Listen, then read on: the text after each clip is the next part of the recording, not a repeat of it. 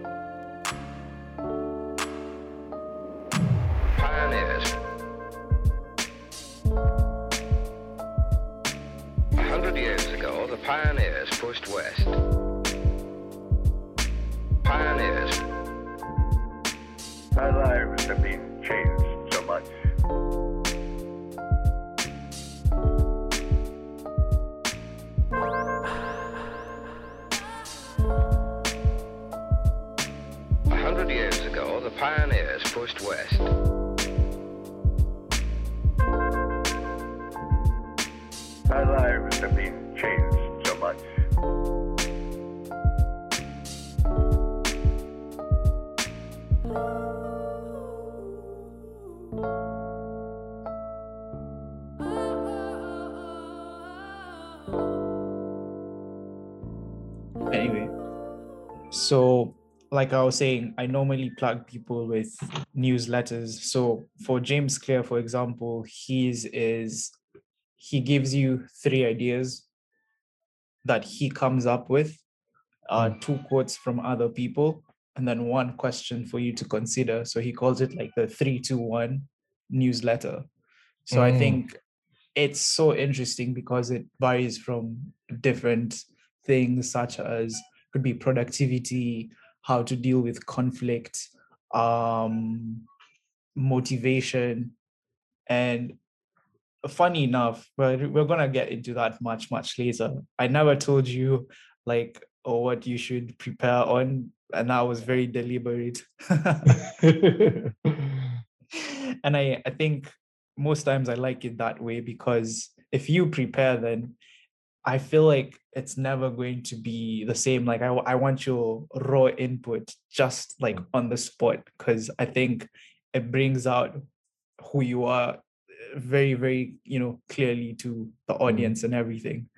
Right. yeah, man. Um, I guess we should we should get started, right? yeah, let's go. All right. Hello, my people.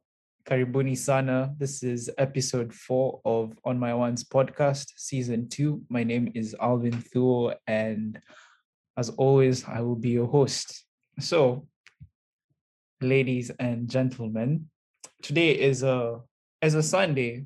It's Father's Day, so happy Father's Day to all the incredible fathers out there. Please, everyone, reach out to your fathers and just you know just wish them something nice um but as always i'd like to start by thanking you all for always tuning in and always giving me feedback and i really appreciate it. You know i just realized that the beautiful thing with podcasts is you can always start from anywhere. You know someone might like catch up to you in season three, for example, but they can always go back to season one and see like how far you've come from.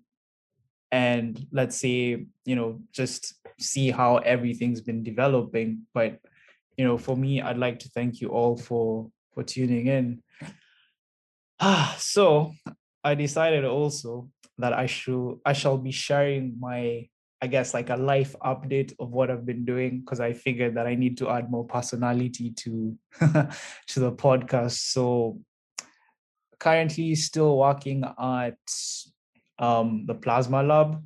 Um it's I think it's a very interesting uh interesting job in in that like there are so many people you can work with like I work with mechanical engineers, for example, theoretical physicists. I know the term like theoretical physicist would just be had in like series like Big Bang Theory and stuff. Like if you recall Sheldon and I think Leonard, I mean, it's it's a comedy, but theoretical physicists are one of like the coolest people I've met because those guys know the you know, pardon my French, that shit. um, but it's it's going well. Um, another thing I've been slowly doing is working on music theory. And currently I finished like the I'd love to call it like the fast phase, which is just, you know, the basics of chord structure. So triads for those who, you know, know guitar and stuff. Um, and now I'm currently doing uh, extensions, chord extensions, and the fast extension is adding the seventh note of a scale to the chord. Um, yeah, I think other than that, just been enjoying life. um, I went for a jazz concert yesterday, so that's um, 19th of June. And in America, 19th of June is known as Juneteenth. Juneteenth. Exactly. And it's just a celebration of the eman- emancipation of slavery from the Confederation. So that's uh, a bit of history for you guys. Um, but it was amazing. Um, the the main act of the concert was Marquis Hill, and he's a I don't know, he plays a trumpet.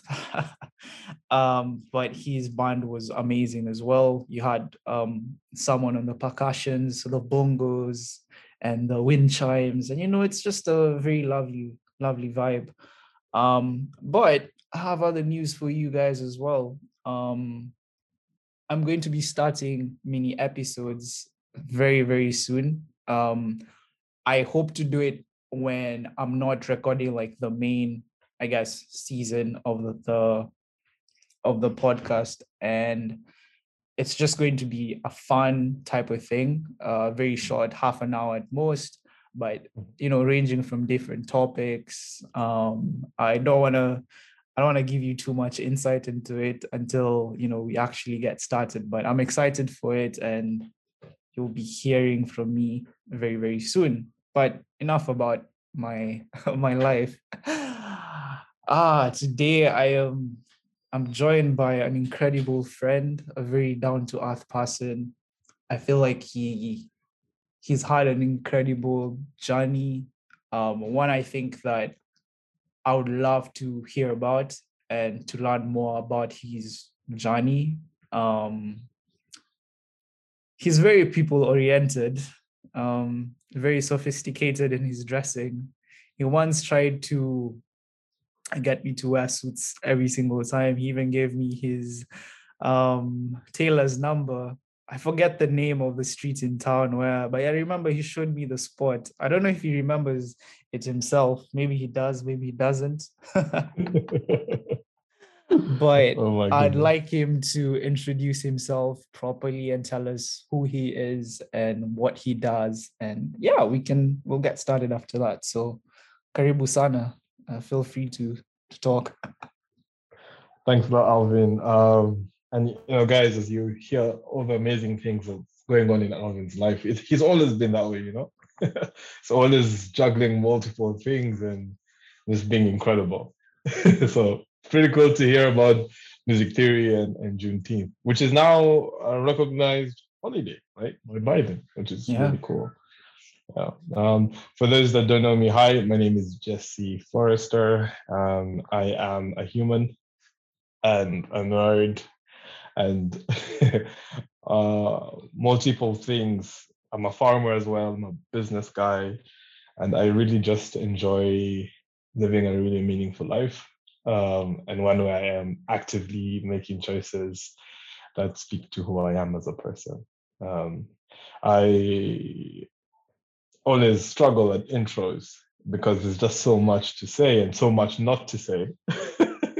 you want to keep it relevant for whichever audience you're addressing.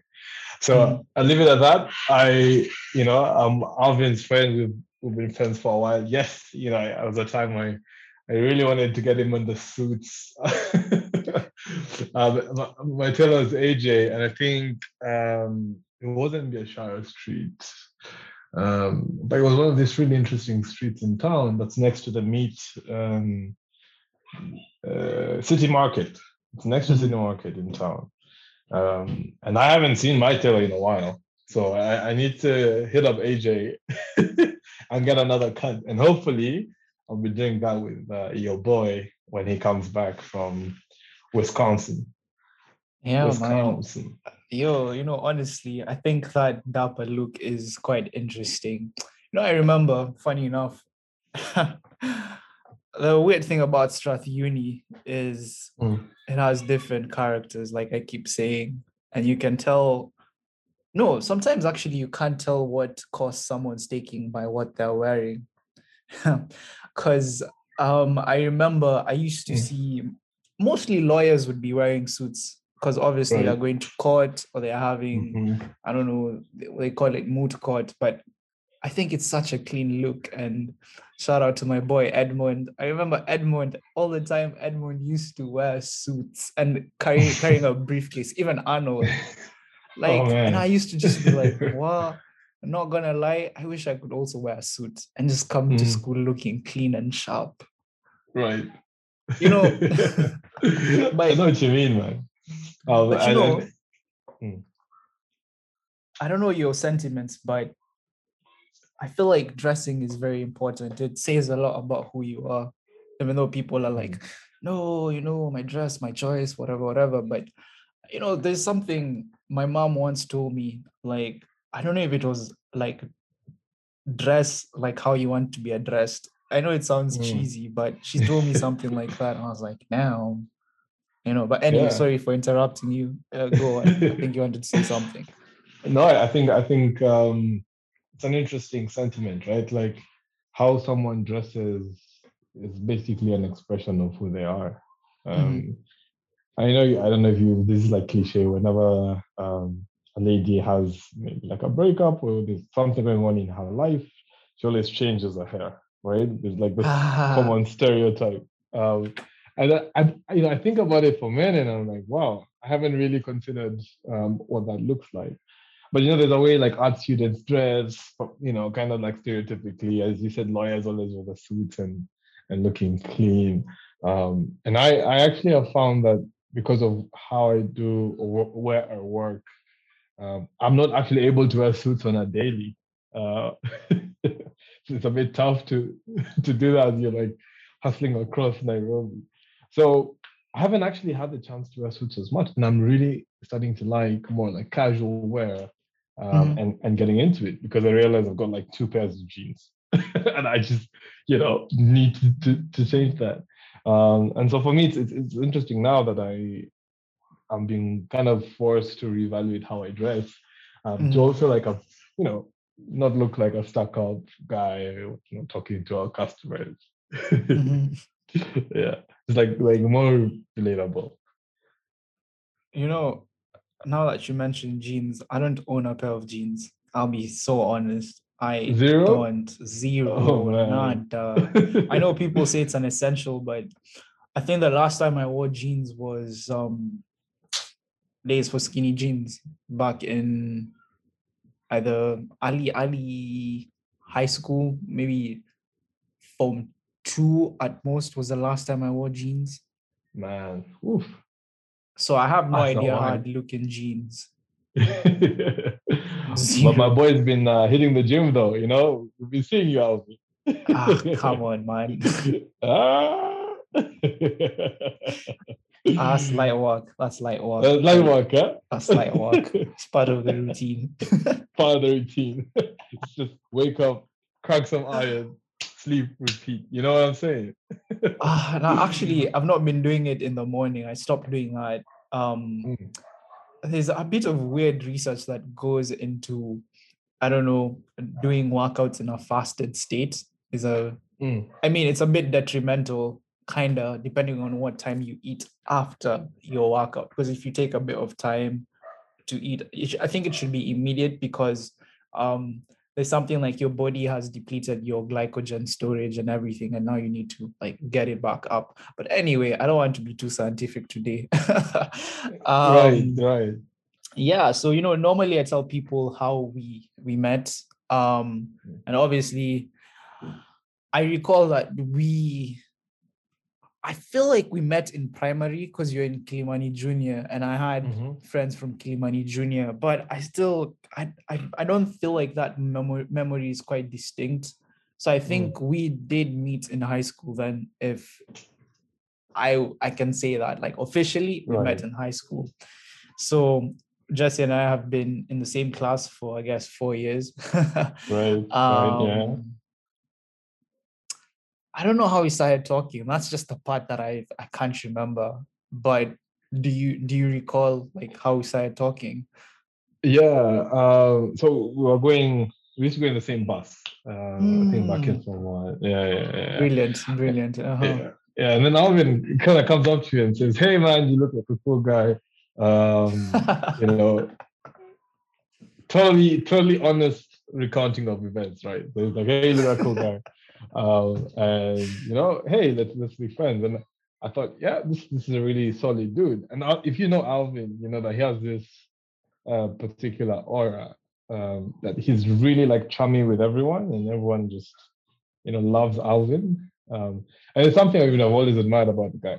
So I think that's how exactly we really got to talking. Um, and then you know, just going home in the bus every afternoon after school, going home was a really interesting way for us to how we really got started and now how our friendship really began. Back Yeah. in Form One, I believe, yeah. And then you stopped taking the bus. or something happened. I, I don't quite remember. I Did I move? moved. I moved, yeah, yeah, I moved. moved. I moved, man. Yeah, but it was it was really cool. Um, and it was a really solid time beyond just being in class. Um, shout out to A, um, the A A stream at Strathmore. If you're listening and you're from A, you're solid one. Alpha, yeah, but you know. I still Yeah. have to give some love to my alpha brothers. You know, yeah, yeah, yeah. It's still solid, guys. It was a it was a it was a good time. Um, you know, have you ever um realized that you're the one who got me into psychological thrillers? Because I remember you telling me about Inception, and Inception till date is one of my top five movies. I've watched it probably three or four times, and I still enjoy it, even though I know what's gonna happen although the ending the ending is the only thing that i'm still a bit 50 50 Right. but i don't i'm not gonna i don't want to spoil it for anyone who hasn't watched it but please please watch inception. Fantastic movie you can never go wrong uh, with christopher nolan movies Mhm. oh and i'll tell you for sure he's an incredible director Lovely, dude. You know, and um, that's interesting because Inception was just mind blowing, right? And if Yeah, you man. watched um, Tenet, uh, i have you watched haven't oh, oh man, ah, I'm not sure it's really int- there's like conflicting feelings about it, but I really, really enjoy that film. Um, Uh-huh.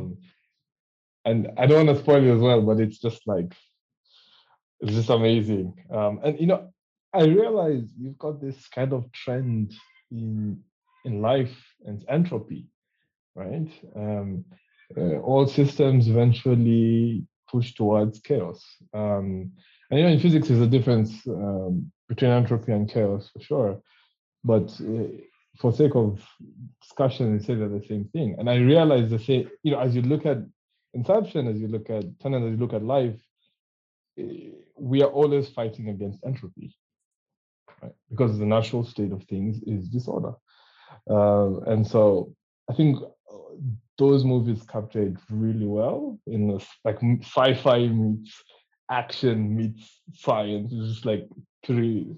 I love it, man. Uh, and I'm happy it's one of your, your, your favorite movies because for me, still like top top four for sure. Mhm. Yeah, hundred percent. My, you know, weirdly enough, you mentioned so many things, and I just want to get into them because when you mentioned disorder, the first thing that clicked into my mind is I remember we, I told you about stoicism at some point. I Mhm, can't, I think that was like two years ago or Mhm. something like that. mhm. Mine, but anyway, I'm, I'm, I'm getting ahead of myself. so, um to get started i like getting a Mm. feel of who you are. So normally the first section is just really essentially about you. And i think normally the first thing i like to know is about your childhood because I, I feel like we've never really talked about it. So you know please tell us about how where you grew up how was the setting like for you at that time and what can you let's say remember from it something that stood out for you Wow. Um, yeah, we never talked about it.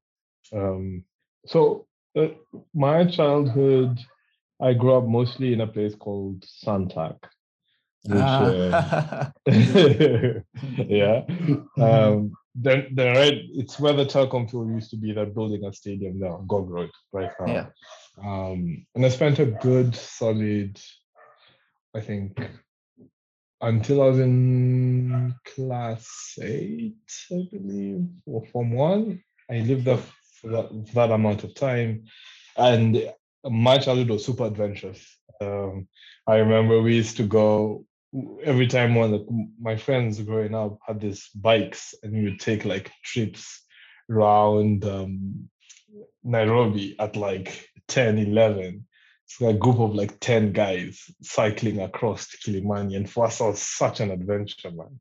You know? Um, or like races in the estate with the bikes, and you'd get off and you'd feel like your legs aren't working. Mhm.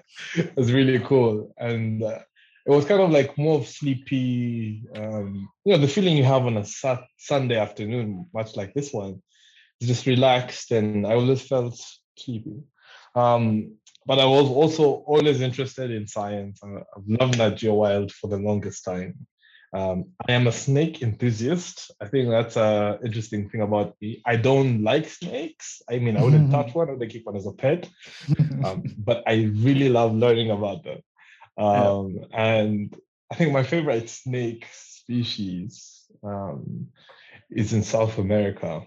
Uh, and it's the, the longest venomous snake in South America. There's so few of them, but they're up to like about, you know, um, almost longer than two feet.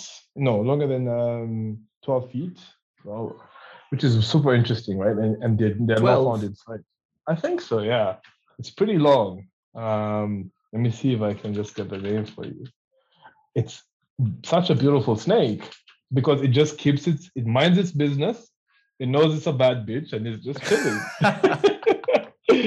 um, so if, if you're ever with me um, and we're in South America, you know, you've you've got me, you've got you've got a guide at least. a, gu- a guy who can't speak Spanish in South America. I feel like that was very tragic.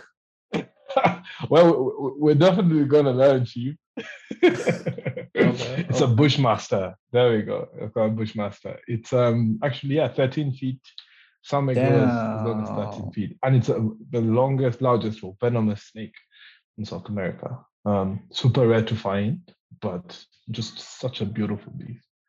Um, so, so yeah, I mean, I've, I've, my childhood was was like super nerdy. Um, I I loved gaming a lot. There's a time I was, you know, people used to bring their PS games for me to finish, um, and a lot of like RPG, uh, role playing games or open world games, adventure games.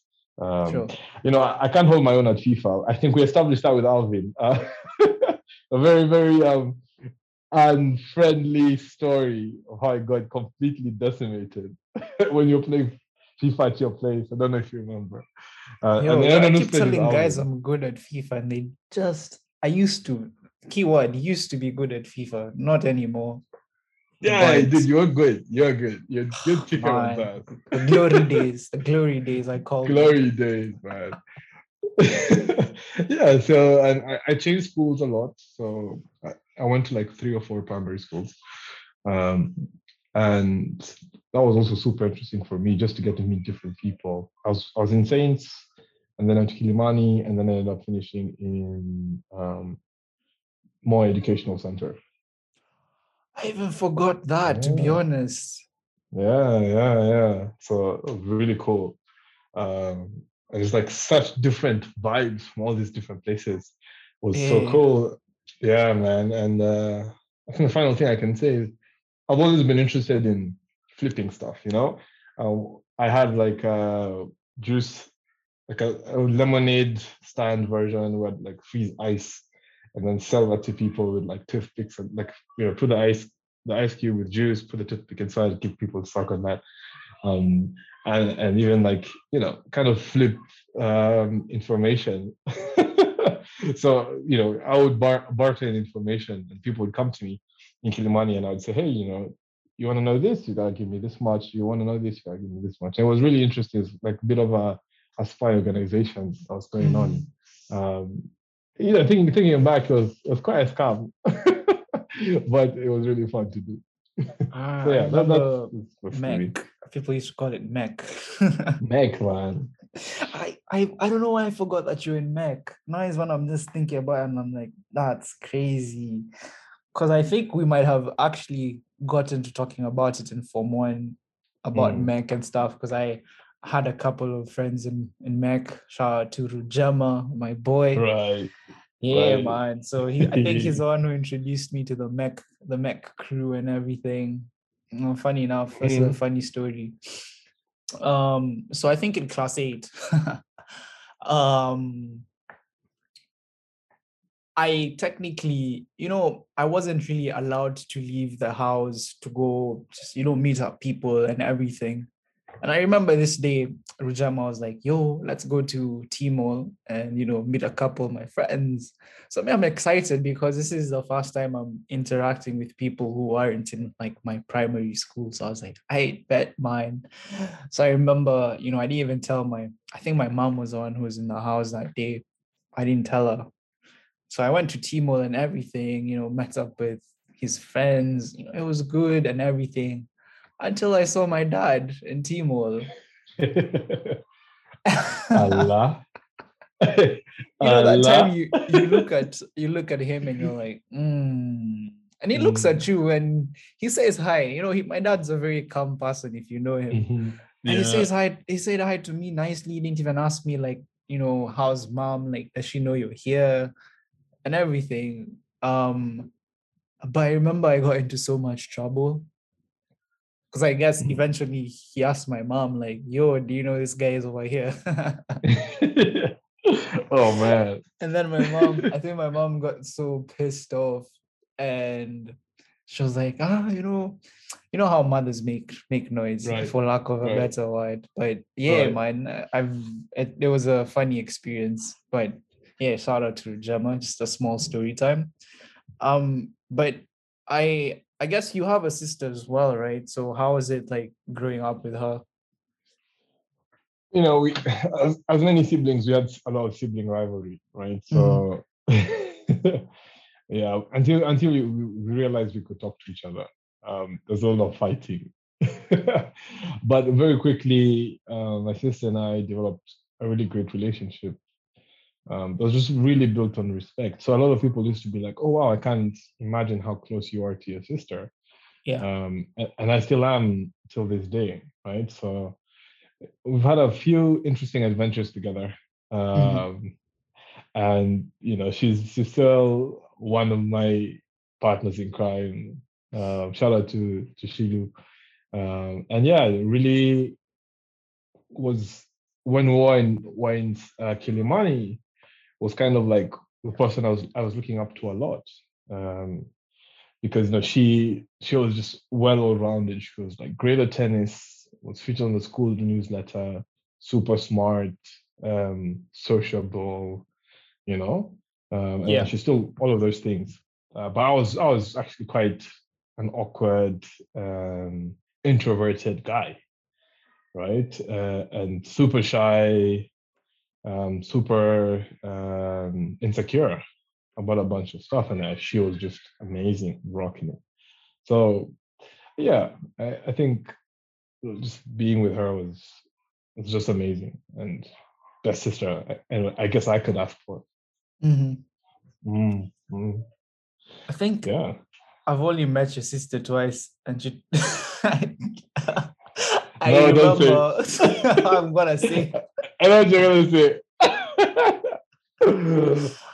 oh man. I don't know why she told you this, but I think she described me to you, saying that I walk like a penguin, and I was like, "What the what?"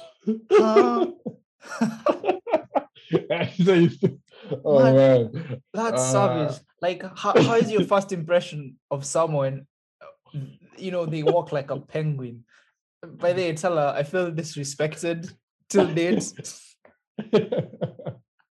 oh man, yeah, yeah. She, till date. That's Oh, disrespectful. Tell her that. It's all jokes though. And then I go, yeah, for sure. Yeah, I used to say Alvin used to waddle. Um, how, how true that is, I do not know. But uh, it was funny when she said it. how, how is you? I mean, definitely, you know, you've been away for a while. And every time you come back, you see your sister just like grow. What's that Mhm. like for you? Because you're the you're the first one, right? Yeah. insane. I I happen to just be the last one, so really interesting to from hear your take and, and with your sister. Um, I think obviously you're away for, or rather, I'm away for a couple of months, let's say 11 months. And Mm. you come back and uh, you find that they're very like inquisitive. I think that's what I noticed the most the last I was home is that they were super inquisitive. And it, I started realizing like kids pick up on really little things. And I noticed that they could tell when I'm lying to them because at times I just I don't know what to tell them. Like, you know, I don't want to. I don't know how to say it because I guess it's it's not that it's. I mean, yes, it's beyond you, and I know you'll be like, "Why is he doing this?" And then you know they'll start questioning and saying like, "Even me, I want to do this when I'm older," and all that Mm. kind of stuff. But yeah, they. I mean, I was looking at pictures of them as kids um a couple of days ago, and I was like, they were so tiny. Mm, And now, man, she's already in class six. crazy. The other one's in, I guess, grade three. and you're like, how? How?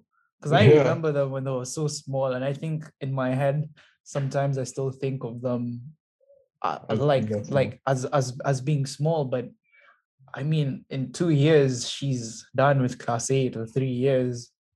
Now she's in high school, and you're like, wow, wow. like where's the time going?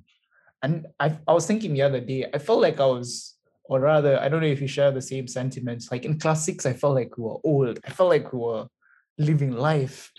Right. But now I look at my sister and I'm like, huh? How- like, how, are we really living life? oh man, yeah. I was I was at a party uh, yesterday, Yeah. and you know, I've been with these friends my whole life. Basically, I've known them for over twenty years, and I was talking to one of my friends. Shout out to Jeff, and he was like, you know, we're all we were always in a rush to grow up, Mhm. Um, and now that we are here, we we really want to go back to no responsibilities. I'm like, so true, right? As you said, class six, meaning William Sims, you know what I'm saying? It's like I, I'm independent, I don't want to hear nothing. And then that time I don't know an answer. So it's just like you're getting to become this guy and, and starting to see women and, and, and girls and stuff. And it was just like, wow. Um, I really feel like I want to become, you know, just my own person. Uh, but now when, when you're here and you're looking back, it's like one, where's the time go? And secondly, I do want to stay kind of like a kid for a longer time. And I'm not I'm just just ready yet to become a bazu. Man, to be honest, I would never go back in time. oh no. Never. I like I like currently where I'm at. Mhm. and I don't know, maybe it's I feel like I already have the freedom that Mm. I I required, or not that I required, but more or less like I don't know. I guess freedom is earned. Mm, mhm. um, I feel like I think I earned it, and obviously like it's different for for a fastborn. Um, I think you're the one who will get your freedom early compared to other eh, like your other siblings, for example. Um, and you're more or less like the person who sets the tone, if you think Mhm. about it. Because Right, I yeah. mean, if you're the if you're the type of fastborn who's irresponsible, I guess your parents will be very cautious with your siblings. But if you're responsible, they'll be like, okay, you know, maybe you know your other siblings can also turn out the same way Right, but i mean we all have different personalities and everything so that, i guess that would play a role. But you know chugging along um I'd, I'd like you to talk about like your your journey. Talk about mazi. What's mazi? Tell people what mazi is about. But before you even start the first time i don't know if you recall this mazi was Mhm. a photography group that you had formed um, in 2017. And I remember this because we went to Karura and we, I think you're given a time limit with the bikes, two hours at most. And we ended up um, stopping a lot to take pictures and came back towards the end of the day. And he was so pissed. He wanted each of us to pay a thousand for the bikes because we i guess yeah we stayed uh, i don't know how to explain it but yeah we Yeah, we took them at the wrong time, time exactly. Uh, but looking back i feel like we never shared the same vision you had. I think you thought about it in an entirely different way than we did. So us we were the guys for like vibes and inshallah. Just you know we're taking pictures that's cool whatever whatever. But anyway i just wanted to jog your memory a bit but Yeah, man. Wow. Um, no, I think that that is exactly what it is. Mazi did start out as a photography collective, um, and you know, for me, I, I, I had like I, I mean, I got like friends, Alvin for sure, um, Andrew Wendwa, shout out to him, um, and we were about like eight people. And my whole like idea with this was, hey, let's take pictures of the environment and let's like create like a you know awareness campaign about pollution and stuff like that. Mm, um and you know for me in 2017 i was just really getting into grips with who i was because i i asked i don't know if it's really standard for everyone but um in high school i had a lot of existential crises. Crises, For crises? real? yeah a ton. I remember in form two because everyone, you know, there's this expectation you're always supposed to know what you're supposed to be, um, and you know, after high school, you know how it's gonna go. And everyone in Strath, well, like ninety something percent of people who finish Strath become engineers, right? Um, Alvin, um, and for me, you know, I I liked science. As I said, I grew up nerdy, I didn't know if I wanted to be an engineer. So I'd spend a bunch of time with DD and Dorina and just ask them these questions. How do I know what my purpose is? What do, how do I know what I want to become? Um, and then that was around the same time when Alvin, now in Form 4, when Alvin got a camera. Um, and we started going for these IG meetups, right? I started getting into photography. And I remember this guy had like one of his photos, was it featured on Moodygrams or you know, something of a game of portraits? One of those like nah, super bro.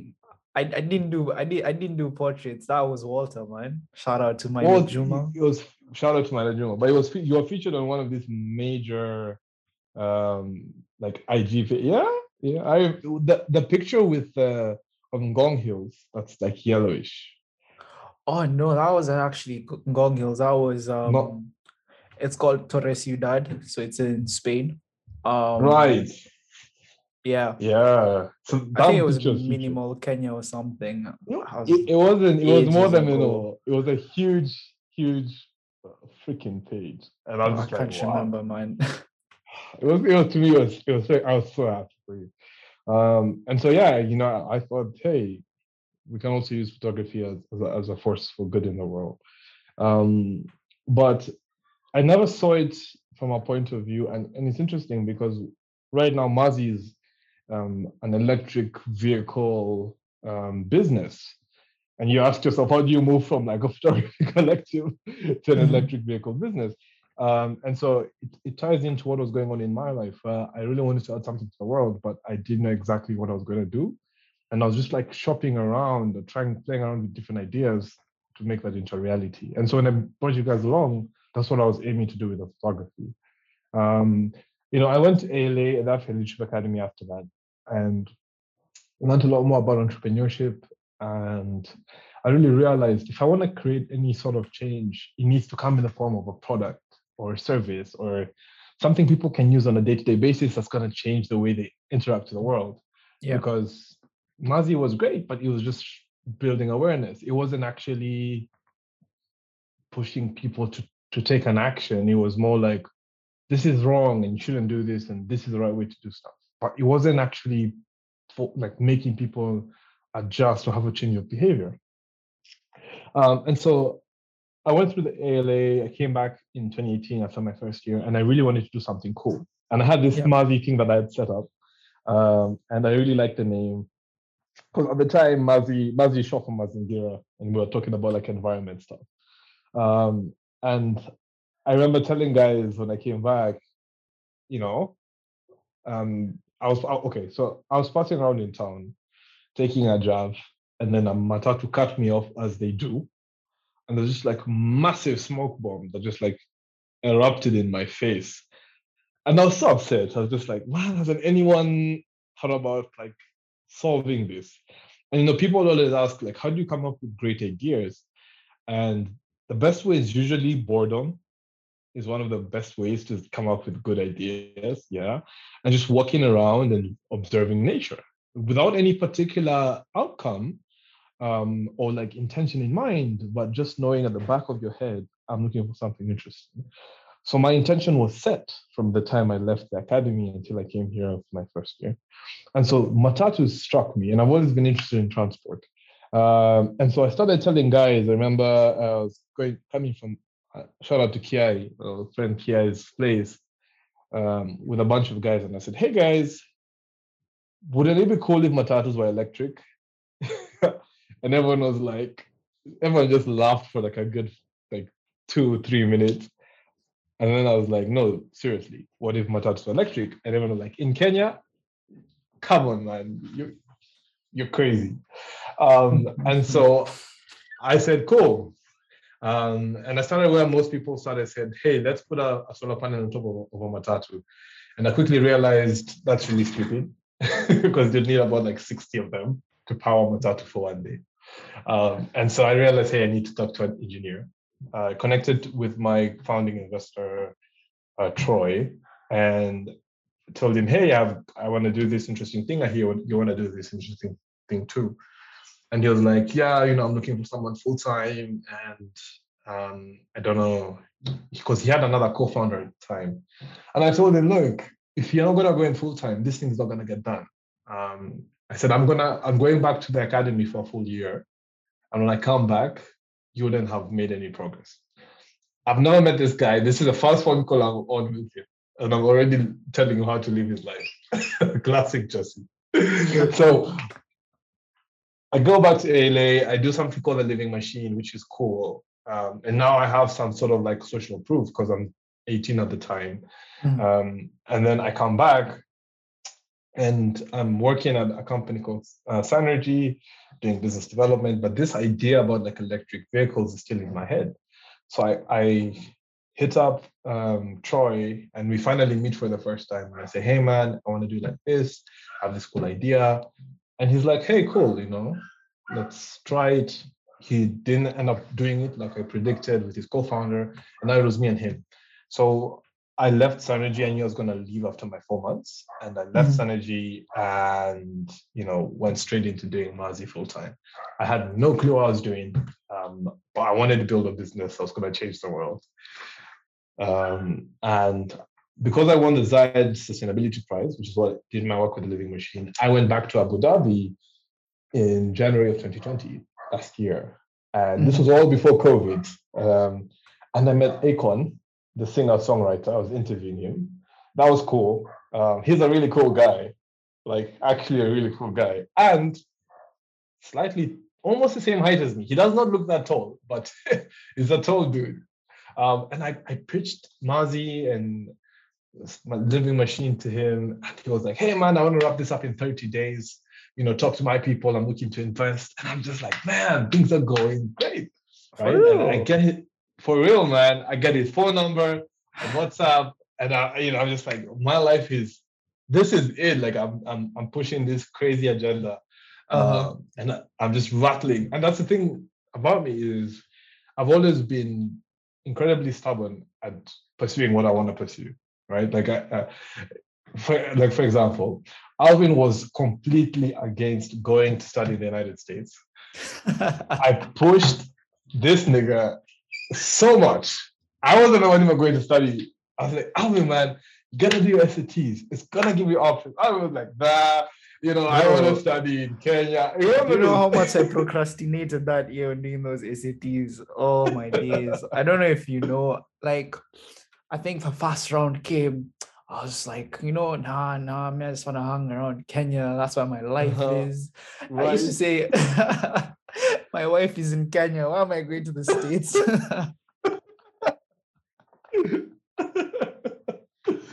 yeah, and Yo, you are legit. you are hell bent. my wife is in. Kenya. Yeah. Just uh, you know that she's in Kenya. Shout out. She knows herself. She knows She knows herself. um, yeah, man. Continue, continue. yeah, so I'm, I'm really dogged about things I want, um, and I will go to the ends of their sometimes very stupidly um, to get them.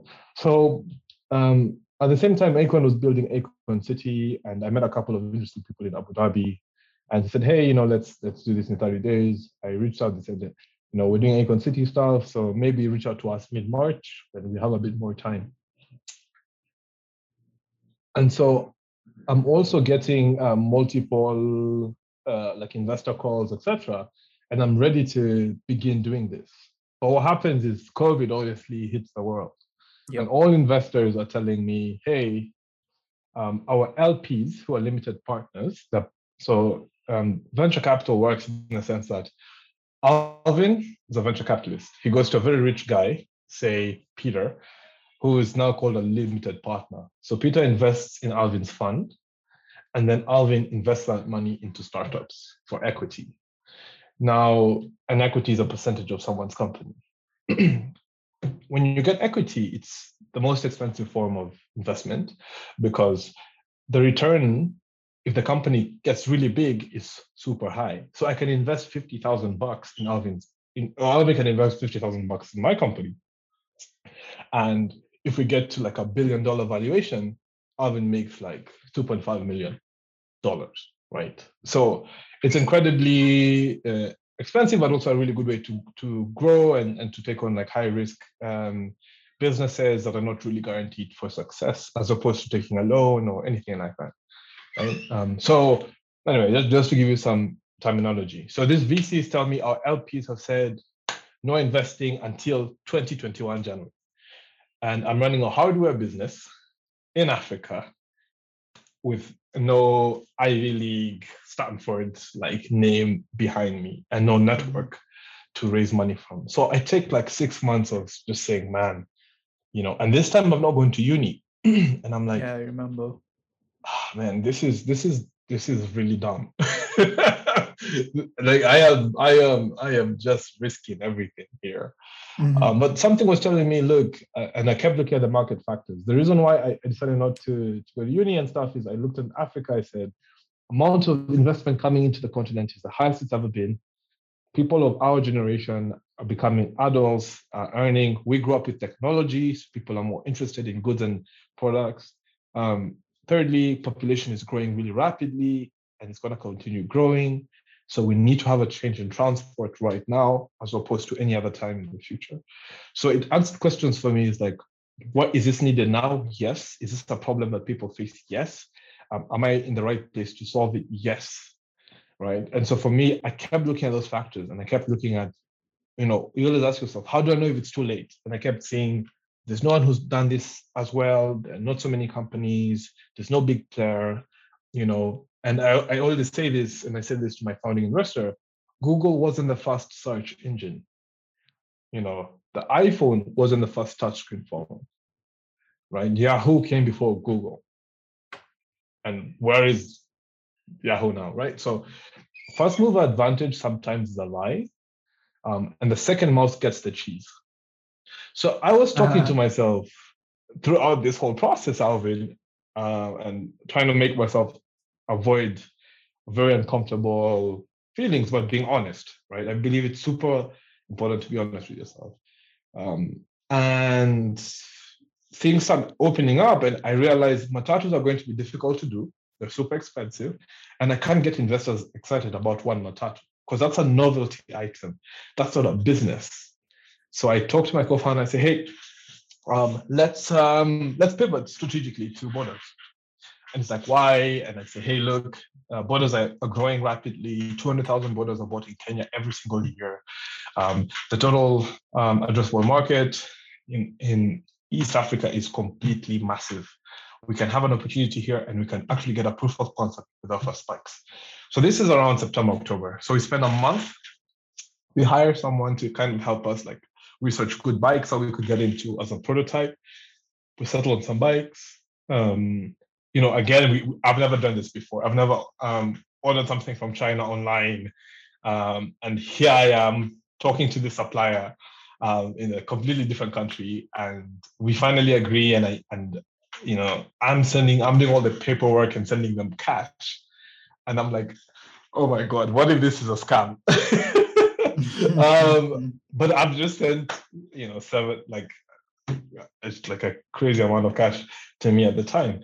Um, and I'm waiting and sending me pictures. And this is now around November, December.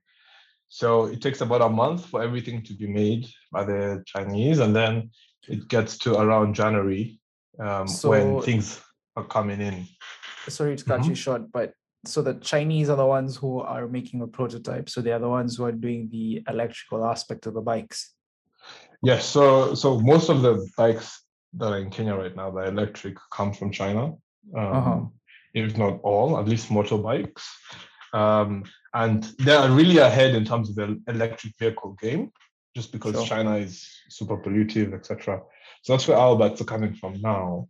Um, but we're really working on becoming more locally sourced. Um, and, and the, the, trick about this is the, the market is super price sensitive.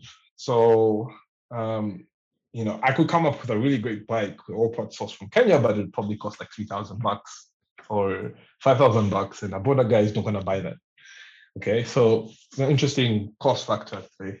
Um, so it comes to January, you know, we're trying to beat the Chinese New Year, um, which happened in February, because when that happens, China goes like Christmas. It's like Christmas for like two two weeks, and so you know, I whatever I order the the, the bikes. Um, they get it to Kenya end of February, and they spend two months at the port.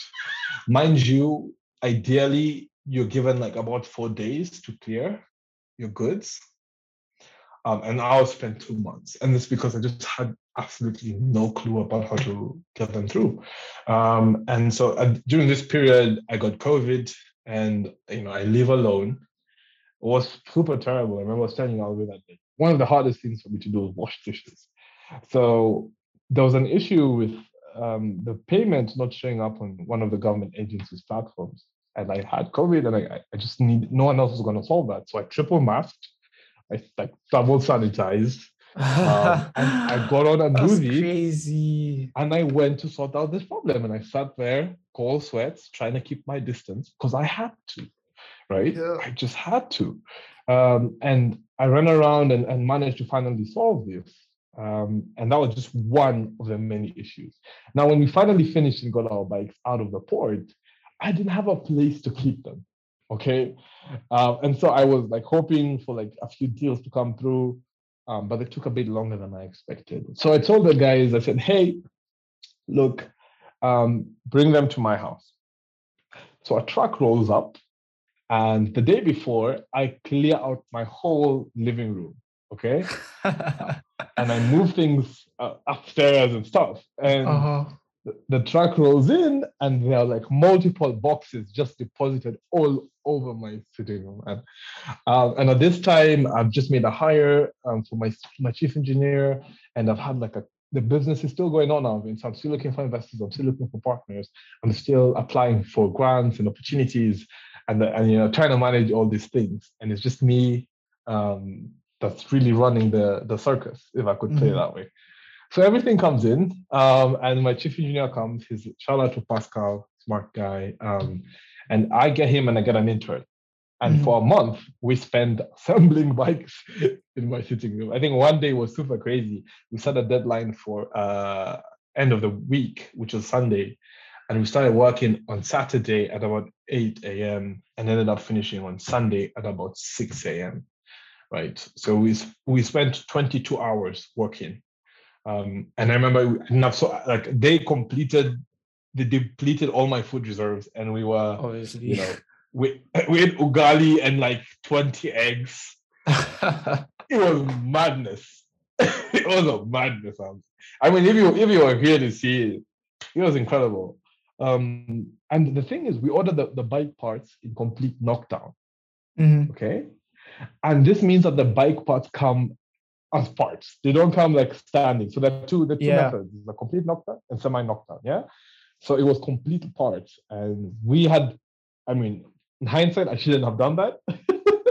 but now we have this the skill set um, to assemble over 200 bikes a month with a really really small team. That's like you know over 2,000 bikes um, a year, Yeah. um, and and it's just incredible. So we had that, and then I finally moved out to ECT, um, Eastern College of Tech, which is where we are right now as Mazi. Um, and our bikes have gone through a bunch of QC checks. We're developing what we call swapping stations in house. I know I haven't even talked about what Mazi is, but um, w- when you look at this kind of story, uh, it's just a typical grit and grind and lots of moments where I really felt like giving up. And I really felt like, you know, it was terrible. Um, and our bikes are just about to to launch in the next like two weeks in town in the CBD. Nice. Um, it's gonna be super cool. And what what Mazi is in essence doing is we sell motorbikes to individuals, businesses, fleet owners, and we own batteries as assets. Um, and one of the biggest issues with EVs, Alvin, is, is range anxiety, right? Um, and so how we're solving for that is we're having battery swapping stations. Now, a bike battery weighs about 15 kgs, which is great, um, which means you can do a hand manual swap um, instead of waiting about four to eight hours for full charge. And we know boda guys need to be always on. And Mhm. we're also tracking the battery state of charge to ensure that if it goes beyond a critical point, we can direct the boda guy to our swapping station. We're building out the swapping station itself um, at Mazi, so super cool. that we're doing. I've just seen the prototype. It's amazing. Um, shout out to Denzel who designed that. Um, and yeah, I think we're just about to really get going. Um, and it's been such a journey so far. And I'm going to be raising some capital in the next few months um, to really get us going. So I want to get to at least 100 bikes this year, 1,000 bikes next year, 5,000 bikes uh, by 2023. And I Mhm. also want to get into like tuk-tuks, matatus, you know, um, buses, long distance transit, and my big goal, which is a train. you know, I want to get into it all, and, and I want to make sure that we have electric mobility that moves people around um, Mhm. in, in a really convenient way, because that's what we need in Africa. It's not just about having an electric vehicle if you're stuck in traffic or if you, you hate you hate life. Um, and you know, that's something I want to solve. It's incredibly challenging, but you know, my friends did laugh um, at where I was and what my idea back then. But now there's not so much laughter um, that's going on, right? Um, and you know, I really think about it and I say, and I, you know, reference Elon. Um, you, if you're just stubborn and you're just going for your goal and you, you're you're resilient, you're gonna make it, right? Um, and Yeah. sometimes you just keep walking and it's just like you can't see the, you can't see ahead. It's all darkness, but you just know you have to keep walking straight and you'll see some light at the end of the day right? And I, I mean, we're by no means anywhere near like successful or a, a stable company, um, but we're getting there on a day-to-day basis. And people, you know, glamorize um, what being a CEO and being a founder. I have not like. I went for uh, a, a medical checkup, and they told me your vitamin D levels are too low and that's because I spend like two weeks in the house. it's it's crazy, you know. So I work a lot and I don't have a lot of time for friends. Uh, um, and I think, you know, at any one point in time, you should work and you should do stuff, but it's a life I chose, right? So, uh, yeah, that's that's uh, just a bit of a brief about what Buzz is doing. Okay, for quite a minute, but um, no, man, yeah, it's, it's honestly th- just listening to you talk about all this because you know I feel like when we say we're gonna catch up, I don't think you've ever told me about this thing in in detail like you just talked about it right now, which is incredible for both myself and my my listeners to just learn about um entrepreneurship and how obviously everyone has a unique journey and it's quite complex as we've just had in the beginning how how you actually just you know it looked like i don't know if you would say it's happenstance or just like sheer luck that you were javing you get out of the jav one other job another job cuts you off you're like i don't really like this to be honest i really Mm. don't and i want to do Mm. something about it and you know people say it's it's great to have ideas but you know if you just sit on it and don't do anything about it then it just remains a concept in your mind. Right. and i like the fact that like you said you were stubborn and you decided like you know what? I'm going to do this. And i remember at that time we i was asking you like um because I, I knew you liked business. And i think if strath had like business as a class you andrew Madenge, I'm sure. No, Madenge likes comps. but you and Andrew for sure would have taken business as a class. And you know, I remember that time I asked you, man, like since you went to ALA and everything, you're looking at universities and colleges in the US. And I think you never quite got to the one you wanted. And then you're like, you know, I can just come back home and, you know, find something to do. And perhaps that was the time now. I don't think you pitched Mazi to me. I don't Mhm. recall you ever. No, no, no. I didn't. I didn't pitch it to you. No. Um, yeah.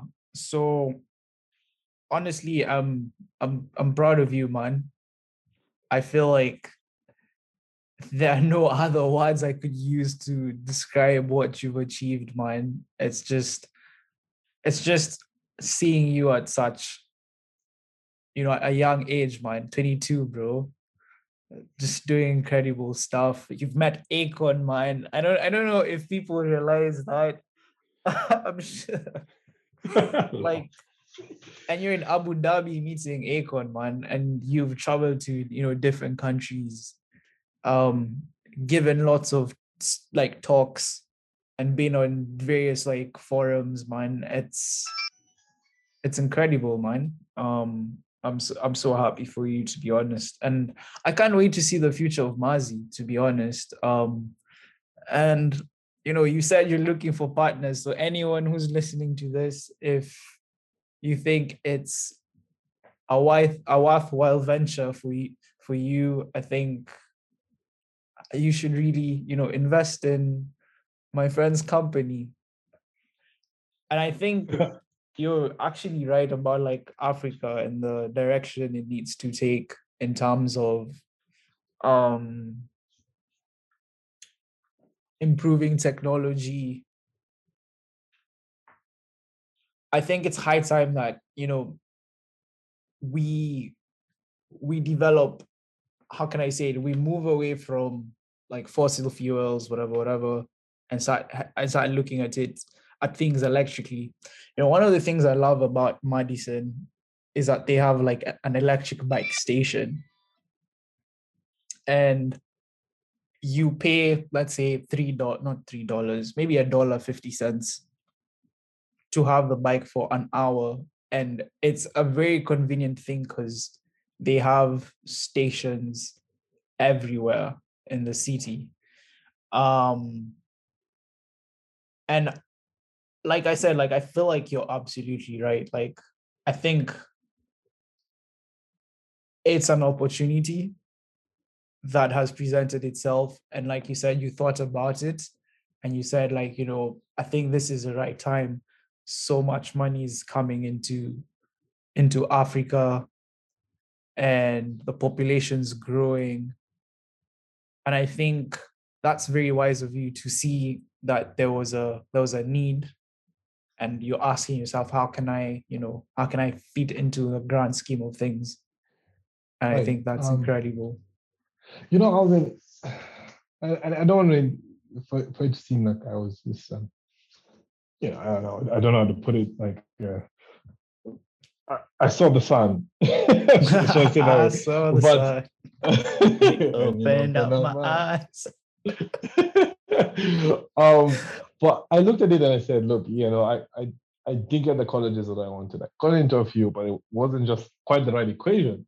Um, and, you know, I, I realized this is really the time to be on the continent. Um, if I got into like a super solid school, I'd spend like four years, five years, um, probably study economics, do five years, and then do another four or five years in, in working somewhere, saving up cash. And that then put me in a position where um, I come back to Africa at 2030, starting over with the connections and, and professional connections. And, I, you know, I really want to live in Kenya. I think I, I love I love that place. Would love to live somewhere else for some time, but I think I like I like living here. And so I looked at that trade-off and I said, man, where am I going? You know? Um, and Africa is the final frontier. And I really believe this this 10 years are going to change the direction of the whole continent. You know, it's been dubbed as the African century and stuff. Um, and you know, I just see so many like foreign people seeing an opportunity where Kenyans should be the ones leading that forefront, right? Like even in my industry, you've got like a bunch of foreign founders um, who attract capital, you know, arguably because they're from the West and it's easier to get money from there. And, you know, venture capitalists mostly look like them. Things are beginning to change, but, you know, I think it's super important that we also make a play for us because we know what we need, right? Um, and I, it will be it be terrible to kind of see the biggest companies in, in Africa run not by Africans. Um, and so that's something I, I'm like super passionate about. And one of the other reasons what that really pushed me to Mazi. Um, so yeah, I'm also terrified of the future. I, I it's just it's, it's insane, you know, but also super excited about it because like now I'm doing it, you know, now I'm in the thick of things, um, and there's there is a potential to fail, but you also don't think about it that way. You think about like, you know, um, I could, or like, what if it's really really good, you know, um, and uh, my relationship with failure is one in such that um, I expect it to happen. Success is a surprise. Um, failure is a is a constant, and so you know you fail enough times, you realize how not to do something, um, and so the the aim is to to limit how many times you fail. to obviously the element of being lucky and going from known to unknown, right? Like the people I've met I've always gone from known to unknown and just like creating opportunities for my business and for myself and for the people around me as well. If I see something that's interesting, I always make sure I also, you know, show it to my friends, say, hey, I think it'd be cool to apply for that. It'd be cool to apply to this. You know what I mean? So yeah. All right, man. Thank you for sharing your journey. To be honest, um, I think it's like I said, super, super incredible. And it's, it's great to hear about it in depth. Um, but now we're gonna switch gears. Ha ha ha. Um, Lol. if you saw what I did there, and you understand. Oh my goodness. nah, that's it's, Allah. you gotta say it's good. It's good, man. That was a good one. So I'll give it to you. I'm gonna I'm gonna ask you, you know, three quick questions. Don't think about it too much. Okay. And the first one is, what's one item you can't live without? What's one item I cannot live without. Your essentials. Like, What's essential like- to you? Oh, it has to be an, an object. An object. Okay. Yes. Um, that's crazy. I have to. What's one object? I can't. I can't. I cannot live without. uh, oh. I don't want to be like. Definitely. Wow, this is tough for me. Um, what's coming to mind is my Mhm. laptop. Um, because I enough. That's had a good one. I had a time where I, I had a really terrible laptop, and it was so hard. I, I I spent thirty minutes sending one email, and it nearly killed me. um, this is well, how I see I interact with the world. This is my workstation, so I'd say my laptop for sure. Okay. Yeah. Great answer. Great answer. Plus, another thing, laptops have you know various functions. So that's a Exactly. fantastic answer. My second question is: How would your friends describe you in two words? Um, one I've heard commonly is they say I am ambitious. I, I Mhm. don't believe so, but they say I'm ambitious. Um, and a bullshitter.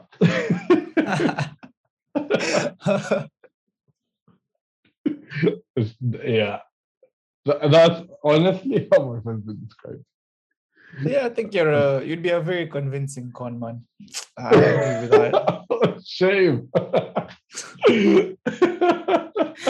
it's a con man. I am not a con man, ladies and gentlemen. but I would be a convincing one. I, I hope so, at least. you see, I think the problem lies in that you know that you're lying sometimes and you can pull off such a you know straight face but what catches you is that you have this smile and that's what that's when Uh, i know you're lying Uh, you're right. That's that's my chance. So stop revealing my secrets, Alvin. Now they're gonna know. gotta gotta change the game. No worry, I'm, I'll work on my poker. all right last question for you what's one book or movie series or album music album you'd want people Mhm. to read watch or listen to so you can pick either of those three categories oh man. Oh man. Hmm. I'm gonna go with a podcast. Okay, I'm- I'm gonna go outside your rules. Um, I really love this podcast called What You Will Learn.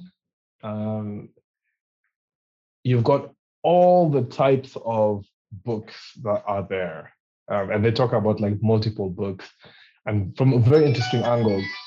So from like psychedelics to, um, you know, stoicism to economics.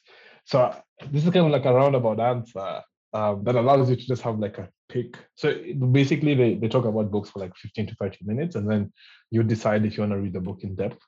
Um, but if I was to give a book, I would definitely say The Obstacle is the Way. Um, is a really good book.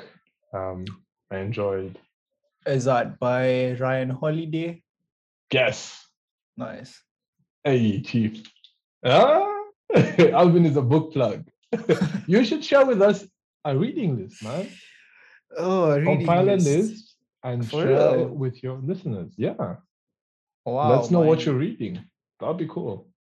Like I said, I want to start a book club, but no one's told me whether they would like to join a book club. Hey, I'll join. The, the problem is Um, time zone, but I would join the book club. No, you see, I'm okay, interested. I don't know if I've pitched the idea, but the idea was um we would form a group, maybe Instagram or something, because I think that would be the easiest, or WhatsApp if people don't mind. Mm-hmm. And what we do is we each suggest a list of maybe let's say five books or six books. Everyone just, you know, list whatever from whatever genre. It doesn't need to be fiction, doesn't need to be nonfiction. Like it could be anything. And then we put it through a software that does like a you know random shuffling produces one book and that's what we read for the month. And Nice. at the end of the month we can share our thoughts on it um and people can say what they liked about it. Was it something that you know led you outside your comfort zone and gave you a different perspective on different things? And we do that for subsequently like every other month you know? Um and i think it would i think it would just be incredible but um currently i am compiling a book list with my girlfriend uh books that we would like to read. Um but you know i think you can never go wrong with books man. Um i think books just open a different world. And the more you i guess you read different books the more you just get immersed in people's people's worlds. And you know it's it's kind of like you break your own boundaries and just explore because you're being given ideas. And i think it's very incredible to be honest. But yes um so if you guys want a book list uh, not a yeah a book list i could i could compile a book list. Um i i personally read things to do with psychology um african literature um self-help books and i mean sometimes history but not too much. But yeah i mean just let me know but i think it's a good idea man. Thanks thanks for thanks for that. I feel like lately on season two my guests have been giving me very many ideas and that's that's dope. Um all right then i guess we're done with the three fire questions. So normally um the last part would just be a very random you know conversation. You can you can literally you know talk about anything that you would that you'd like. Um well we're gonna go into a short break for just a bit. Um so we'll be back in in a few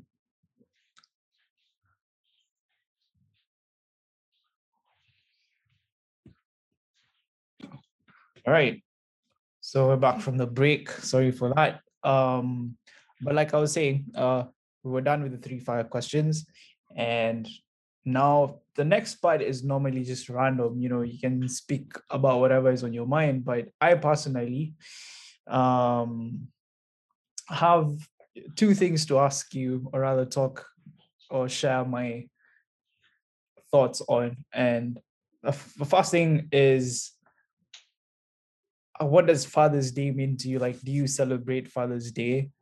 Um, and what's your relationship with with your dad as well? Oh, okay. Uh, I know a bit, a bit of a curveball. out, out of left field. Uh, shit. Do I celebrate Father's Day? Um, I think so. Um, and uh, my dad is, you know, traditional African father. Yeah. we, we, we don't really talk about the the mushy stuff. You know, it's like, hey, how are you? I'm good. How are you doing, Chief? I'm good. and then everyone goes their way. So I, I don't have quite the the very intimate like relationship with my dad per se, but um, you know, I respect him and I, I celebrate him and I do celebrate Father's Day. Mhm. Um, yeah, yeah, yeah, yeah. I think I think that's how I describe it. He's very reserved as a person. Um, Mhm. Yeah. So, what about you? What's how, do you celebrate Father's Day? What's your relationship? Let me throw it back to you.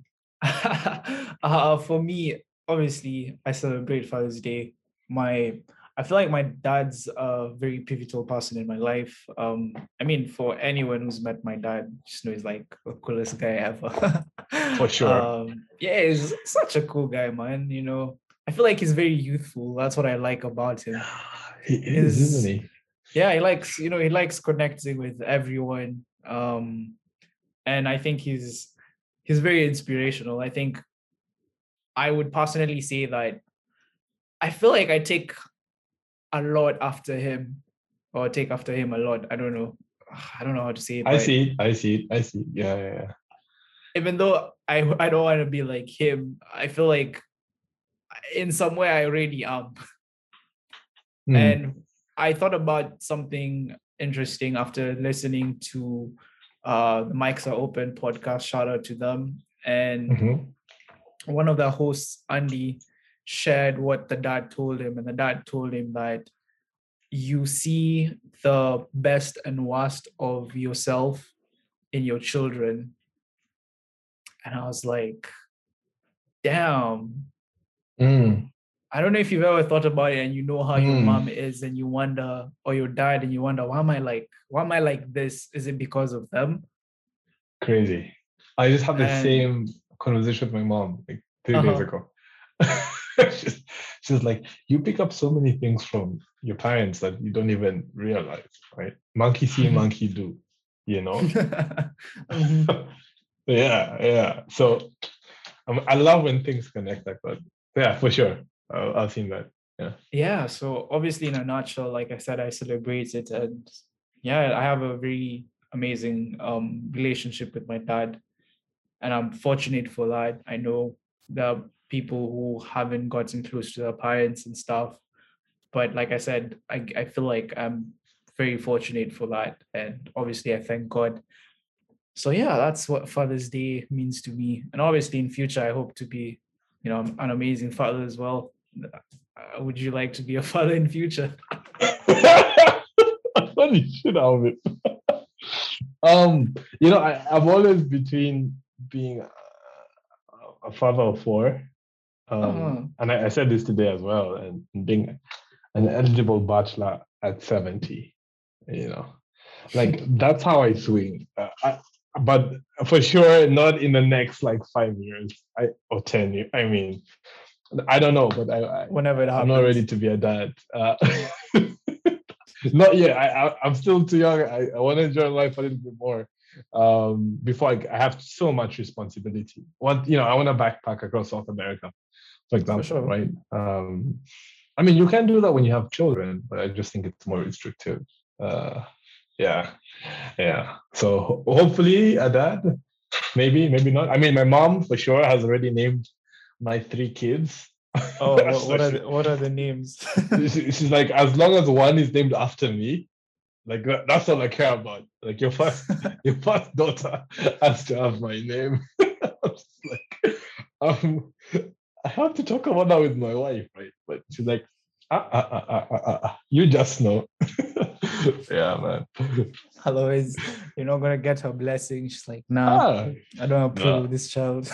exactly, exactly. it's like, nope. Send it back. Send it back. Ah, that's dope, man. But yeah, for sure. I mean, kids are are a responsibility. Um, but you know, whenever it happens, it happens. But right. I don't know, scary times, man. Scary times. Well, I'd say in a couple of years, like seven, who'll be there. And some people even not even seven, maybe Sooner. less than seven sooner, because obviously we're all at different levels, we're in different things. So you Yeah, know. for sure, for sure. But yeah, I I mean, I, I flirt with the idea of being a young dad sometimes. sounds sounds appealing. When you're 40 and your kids are 20, or when you're 45 and your kids are 20, it's pretty cool. Yeah, I think Yeah. that's how probably my parents feel. I don't know. I should probably ask them. Yeah, you should. You should. You should have them You on the podcast. Yeah, I was I was actually about to say that. Um, I don't know if I should have them both or just my dad or mom. I don't know. We'll see. But it's definitely like in the plans. Maybe that might be the next episode. Might decide to switch it up and just be like, yo. Um, yeah, I just want to learn more about your Yeah. life. So please, can can we do this? That'd be cool. That'd be so interesting. I'd, I I'd hope so. definitely tune in. Yeah. so the next thing I also wanted to talk about is passion. So the thing is, I'm currently reading a book. It's called "So Good That They Can't Ignore You" by Cal Newport. It's right here. Oh. Uh huh. So basically, he said he describes the book as why skills trump passion in the quest for work you love. Mm. and i'm sure you're familiar with you know when people say follow your passion follow your dream and i I don't know, but do you recall ever giving a TED talk and you mentioned the Japanese word? It's called Ikigai. ikigai, but its translation to English would roughly mean reason for Reason of being. Raison d'être. So I would ask you when we're closing, I want you to talk about ikigai and whether you found your reason of being. But anyway, we'll get to that later, later. But something you should be thinking about as we talk about passion as well. So I want to read you a part of the book. He he um he, he terms it as the passion the passion hypothesis. Um so uh, just give me a few. I have to get to that part. So he calls it, yeah, the Hmm. passion hypothesis. So the key to occupational happiness is to first figure out what you're passionate about and then find a job that matches this passion. Mm. So do you think that to find satisfaction in what you do, you must have had a pre-existing passion for it? Um, wow. I think it makes sense, right? Like, um, but I also believe that passion can be developed. Sure. You know, we, we don't always know what we like. And that's the whole point of discovery and serendipity and trying multiple things. So I think if you have a pre existing passion, it's a pretty good place to start. Um, but, you know, we are so intricate as human beings that I don't think it's a it's a requirement. I think it's easy when it happens that way, but I also think you can find passion. You can slowly grow into it. You can fall out of being passionate about something, you know, and that's just who we are. We evolve and keep changing. So, and that's that's why, yes, I, I remember the TED talk, um, and I I still believe um, life is like a table of food, and there are different people that enjoy different things. Some people like the same thing, some people like multiple things, others just like too spoiled for choice and end up not being able to make a, a decision. Um, and I think it's the same thing with passion. Mhm. So uh, that would be my answer. Yeah, for sure. I like that quote. Life is like a big table, Mm. Mm. table of food, rather. Table of food, yeah. Because you know, I I really thought about, you know, he's. I don't know if I should give. Okay, fine. I can explain his sentiments, but the author says that being passionate beforehand, before like you know getting into a career or something, is something that's very rare. Mm. and it only happens with or not okay let me not use only but it tends to happen with athletes or things Mm. that you developed as a kid Right. but he says that this passion hypothesis is the reason why there's so much angst when it comes to careers people flip flop between different things and they never end up finding what they actually want to do. Right. and he's very against the phrase of find out what you like fast and then go do it. Because if we if currently we don't even have ourselves figured out how how are we possibly going to find what we actually love? And like you said i i 100% agree with you that you develop passion by doing things Mm. because most times when people say like i don't know what to do or i don't know how to begin something or how this is going to turn out people just tell you start just you know you know Just do it. yeah fuck it man just do it and even for myself and i feel like i've said this in another episode like for the podcast man literally i had no idea how to start nothing. And you know i sat down and i thought like you know what's the worst that could happen? I don't have a microphone. I still don't have a microphone but audio sounds good to be honest. Mhm. um and I just said, you know what, I don't know what's gonna happen, but I'm just gonna keep doing it. And ironically, I found out that for most of the things I personally have done, I've developed happiness and I'll say passion for it as a byproduct. Because I was never passionate about, let's say, playing the guitar, for instance. Mm, I I totally like flip flopped when it came to the guitar. As a kid, it was something I remember my mom pushed me to do. And then at some point, I just wanted to play football like any other kid. And I stopped playing guitar. And then I Mhm. remember shout out to Moniki, Chalo, Oiti. Oh, You know, I. I remember seeing them in high school, just, you know, charming. play. It sounded so good. And I Oh, really man. wanted to get back into it. And I kind of Mm. did, but again, I feel like I did it for the wrong reasons. And again, Mm. I, you know, i stopped. I stopped Mm. completely.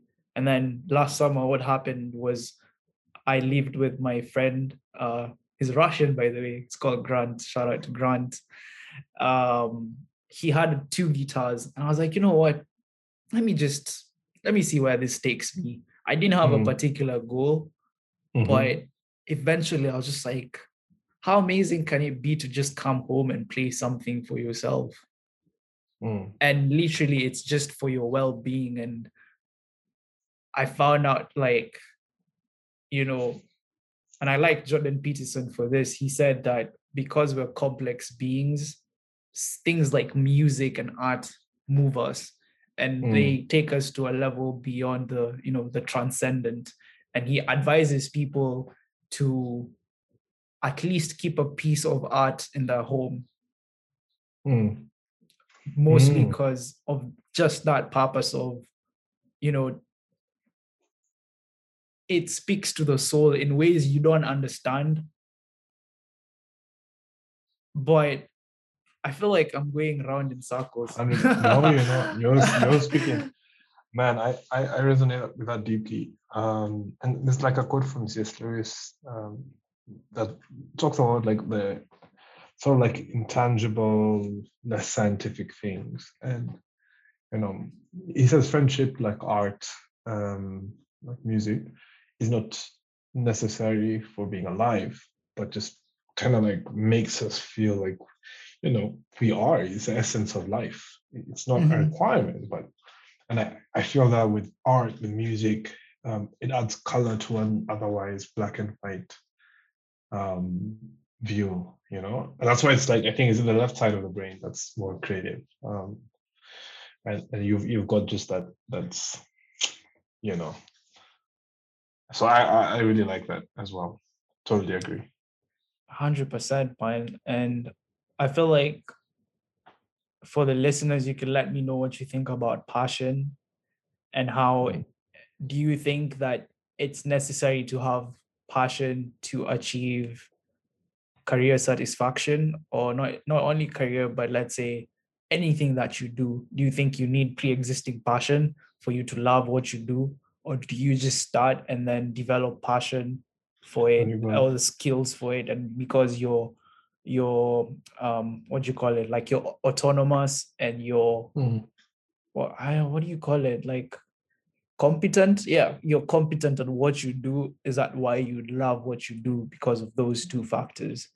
So yeah, please let me know. Um, but I would I would recommend this book. I'm only like chapter in chapter two, but it's already got me thinking about you know different things and yeah man um do you feel like you want to share anything else before uh, we get into your closing thoughts No, I mean, I, I just I just agree with you so much, and I would say, you know, um, I think there's a distinction between pre-existing passion um, and passion. Um, if I could play that way, um, that I feel like being passionate about something is key, sure but at the point at which you develop that passion can be either or. Um, as you said, it's difficult to have pre-existing passion before because you don't know what you don't know. Um, but when you get into something, I think being passionate is what keeps you going as well. all right fantastic so i guess we've almost come to the end and to close off like I asked Jesse, um, do you think you found your reason of being through Mazi and you know all the other things that you've been able to accomplish and your experiences? Um, you know, I think that's such a, a defining question. Um, and as you know, as I told you, I I have an existential crisis, less frequently now, but um, from 2015 all the way to 2018, just like almost on a weekly basis. and I just like kept thinking and thinking about how people don't think and think about their thinking and being sitting with yourself and understanding yourself. Um, and I think so. I think that the for me, Mazi is one step to a much more elaborate scheme of things um, Sure. That I believe I can achieve. And I have a life, kind of like, I don't want to say a life philosophy, but I believe in immortality. Um, and immortality in the sense of, as you said, many things are predicated by action. And action is basically the way we know that we exist in the world. Um, and therefore, action determines in many ways life. Life is very action driven.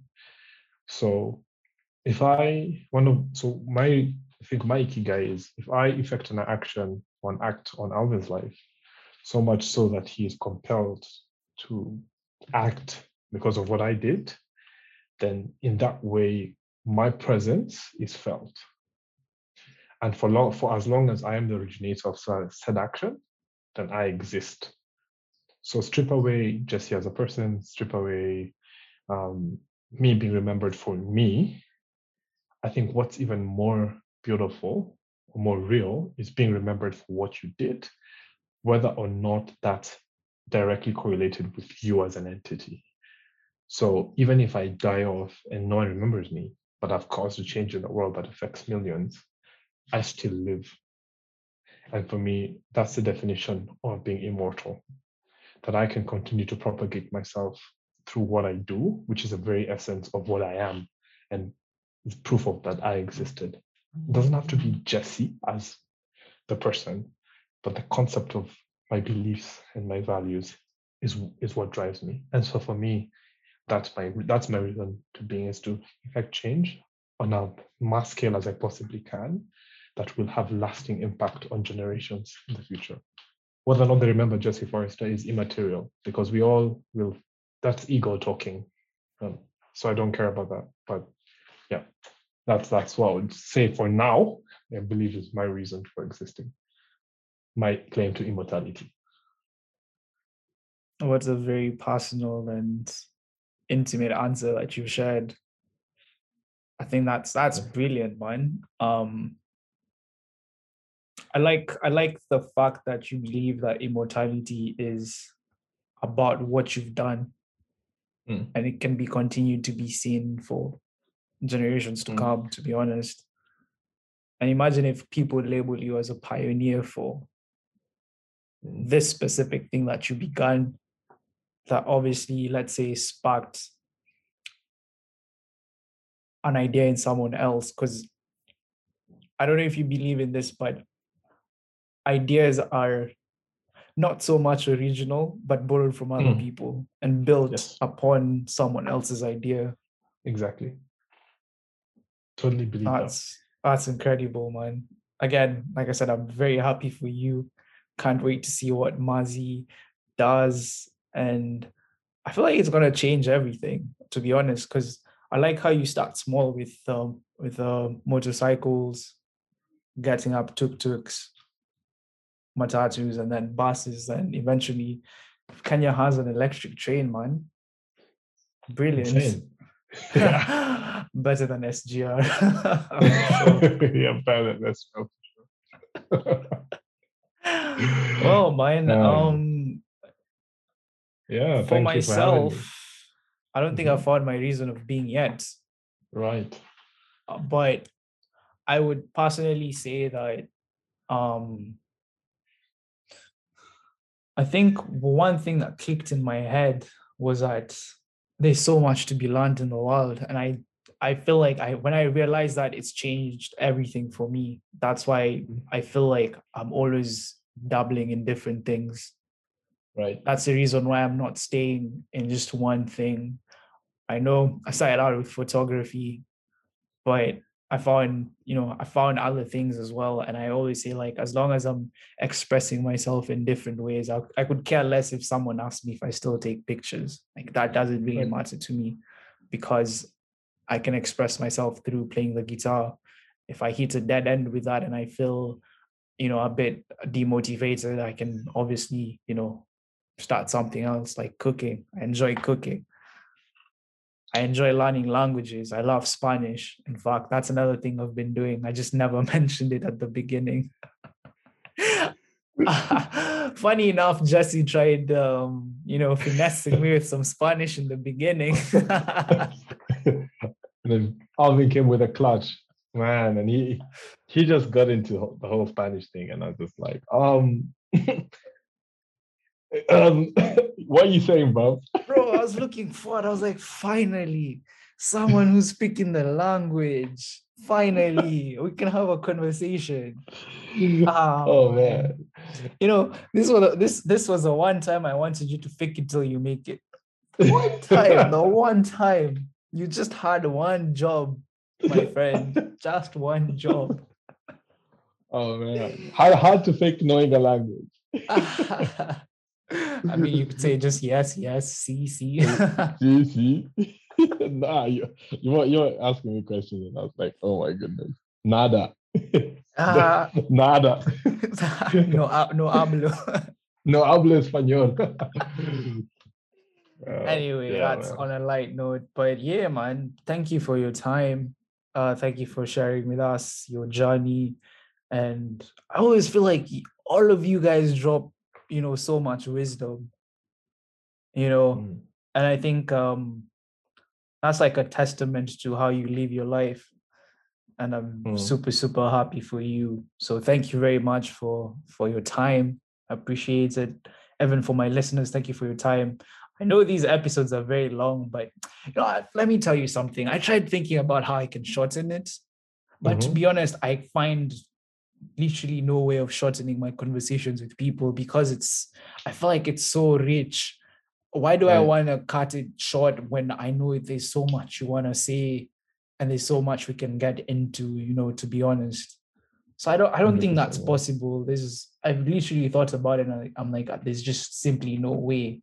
You know, Mm. cutting it short would not do you justice.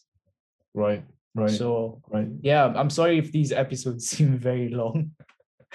but it's just that I just, I feel like when I get into it, there's just so much I can talk about with someone, and I also want you guys to be able to listen to, you know, such you know conversations, um, and hopefully have the same conversations with your friends or other people. So anyway, my, I guess, my hope is that you know you gain something of value from listening to other people's stories and you know if it fits in your lifestyle and you want to do something by all means you know apply it. So thank you very Mhm. much for getting to the to the end of this. Um i appreciate you Yeah. guys. I'm looking forward to launching the mini episodes because those ones are going to be fantastic. It's going to be short sweet short and sweet. Um yeah i'm i'm, I'm really bad at this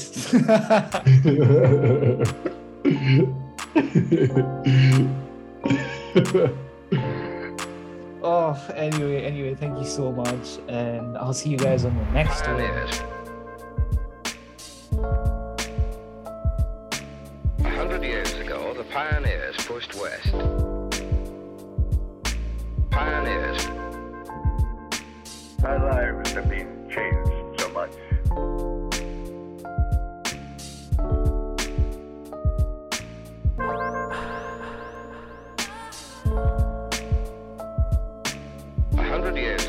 pioneers pushed west.